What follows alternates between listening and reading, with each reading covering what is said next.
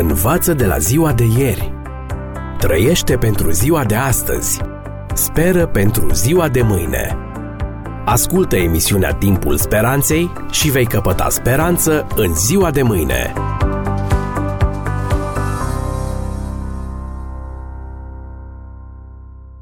Dragi prieteni, a sosit o nouă ocazie în care vom analiza o nouă dilemă creștină.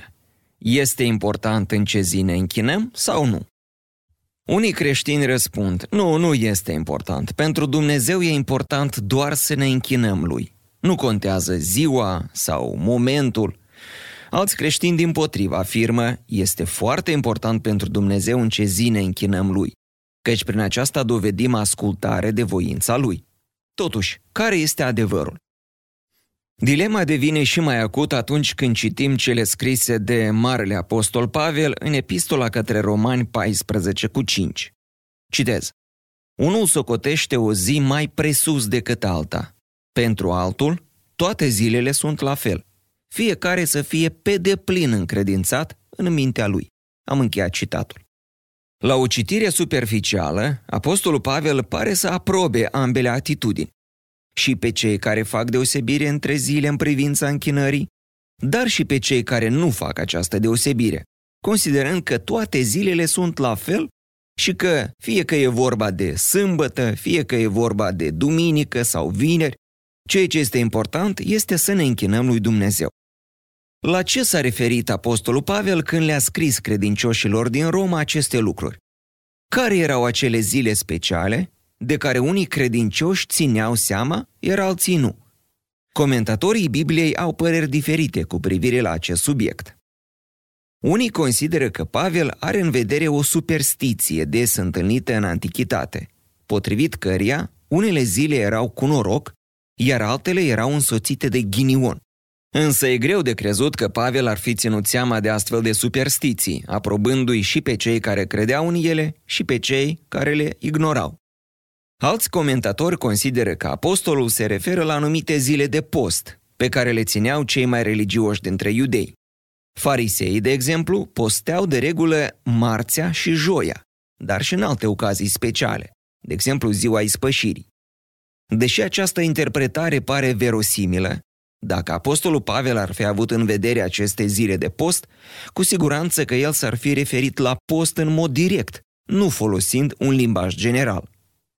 Alți comentatori sugerează că apostolul face referire la sabatul săptămânal, dând libertate creștinilor să hotărască ei înșiși dacă trebuie să respecte sau nu această zi ca zi de odihnă și închinare.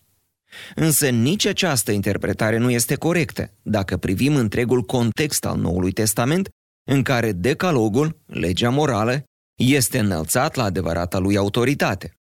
Apostolul care le-a scris acelorași credincioși din Roma că legea este sfântă și porunca este sfântă, dreaptă și bună, în epistola către Romani 7 cu 12, asigurându-ne că noi întărim legea, nu putea să se contrazică lăsând ascultarea de una din poruncele decalogului la liberul arbitru al omului. Atitudinea lui Pavel față de legea morală, așa cum este ea exprimată în cele zece porunci, reiese clar din epistolele sale, în care citează din lege, de exemplu Romani 13 cu 9, și ne oferă chiar și o parafrazare a decalogului în 1 Timotei 1 cu 8. Există însă și o a patra interpretare a zilelor de care amintește Pavel în Romani 14 cu 5 și care este cea mai plauzibilă. Aceasta susține că zilele la care face referire apostolul sunt acele zile speciale din calendarul iudaic, în afară de sabatul săptămânal. Zile care includeau atât sărbătorile prevăzute în legea mozaică, citiți în Leviticul capitolul 23, Paștele, Azimile, Cinzecimea, sărbătoarea trâmbițelor, ziua ispășirii și sărbătoarea corturilor, cât și alte sărbători ca luna nouă, prima zi a fiecărei luni, și Purim, o sărbătoare introdusă pe vremea Esterii. Unele din aceste zile de sărbătoare iudaice erau păzite ca zile de sabat, credincioșii abținându-se de la anumite lucrări. Există totuși o distincție evidentă între aceste sabate ceremoniale și sabatul săptămânal al zilei a șaptea. Niciuna din aceste sărbători nu erau prevăzute în cele zece porunci. Ele erau sărbători anuale sau lunare, nici de cum săptămânale ca sabatul zilei a șaptea. Problema apărută în biserica primară, alcătuită atât din iudei creștinați, cât și creștini dintre neamuri, era legată de continuarea păzirii acestor zile de sărbătoare iudaice sau de renunțarea la ele. Comunitatea din Roma, pe care nu Pavel o fondase, a cunoscut o situație specială la mijlocul secolului I după Hristos. În anul 49, împăratul roman Claudiu a dat ordin ca toți iudeii, fie creștini, fie necreștini, să părăsească Roma. Cu ocazia acelui decret, Acuila și Priscila, doi creștini aparținând comunității din Roma, au plecat și ei, ajungând în Corint, unde l-au întâlnit pe Pavel. Astfel, pentru un timp, comunitatea din capitala Imperiului a fost alcătuită exclusiv din creștini dintre neamuri. Însă, după câțiva ani, iudeii s-au întors în cetate, fapt cunoscut de Pavel, deoarece și Aquila și Priscila se întorseseră la Roma. Romani, capitolul 16, textul 3.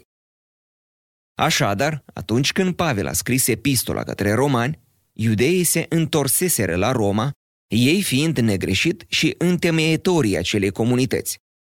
Însă la întoarcerea lor, comunitatea era condusă acum de creștini dintre neamuri, ceea ce a condus la tensiuni care au îmbrăcat uneori forme teologice. Când Pavel a scris epistola sa, tensiunile din sânul comunității din Roma erau evidente, iar capitolul 14 surprinde o parte dintre acestea. În timp ce iudeii creștini susțineau că toți creștinii trebuie să respecte toate sărbătorile și obiceiurile iudaice, creștinii dintre neamuri susțineau că ei nu au această obligație. Unul din subiectele controversate era legat de mâncare, subiect tratat de Apostolul Pavel atât în Romani 14, cât și în 1 Corinteni, capitolul 8.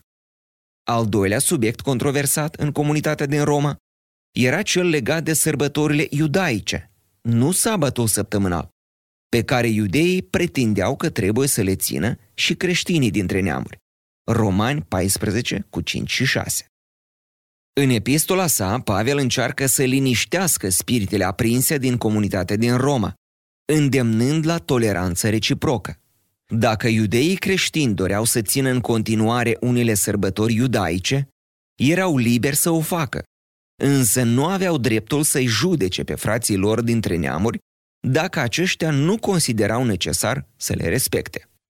În timp ce susține importanța legii morale, pe care o consideră sfântă, iar porunca este sfântă, dreaptă și bună, apostolul încearcă să dărâme zidul de despărțire dintre creștinii iudei și cei dintre neamuri, unindu-i în Hristos.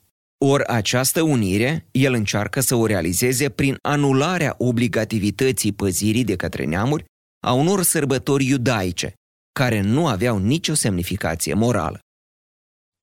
Stimați prieteni, tema principală a capitolului 14 din roman este toleranța creștină, atât din partea iudeilor, cât și din partea creștinilor dintre alte națiuni. Ambele părți trebuiau să manifeste sensibilitate față de conștiința religioasă a celorlalți, respectând punctul lor de vedere, chiar dacă nu era identic cu a lor. Nimeni nu are dreptul să se așeze în locul lui Dumnezeu pentru a-l judeca pe fratele său, chiar dacă acesta are o concepție diferită de a lui.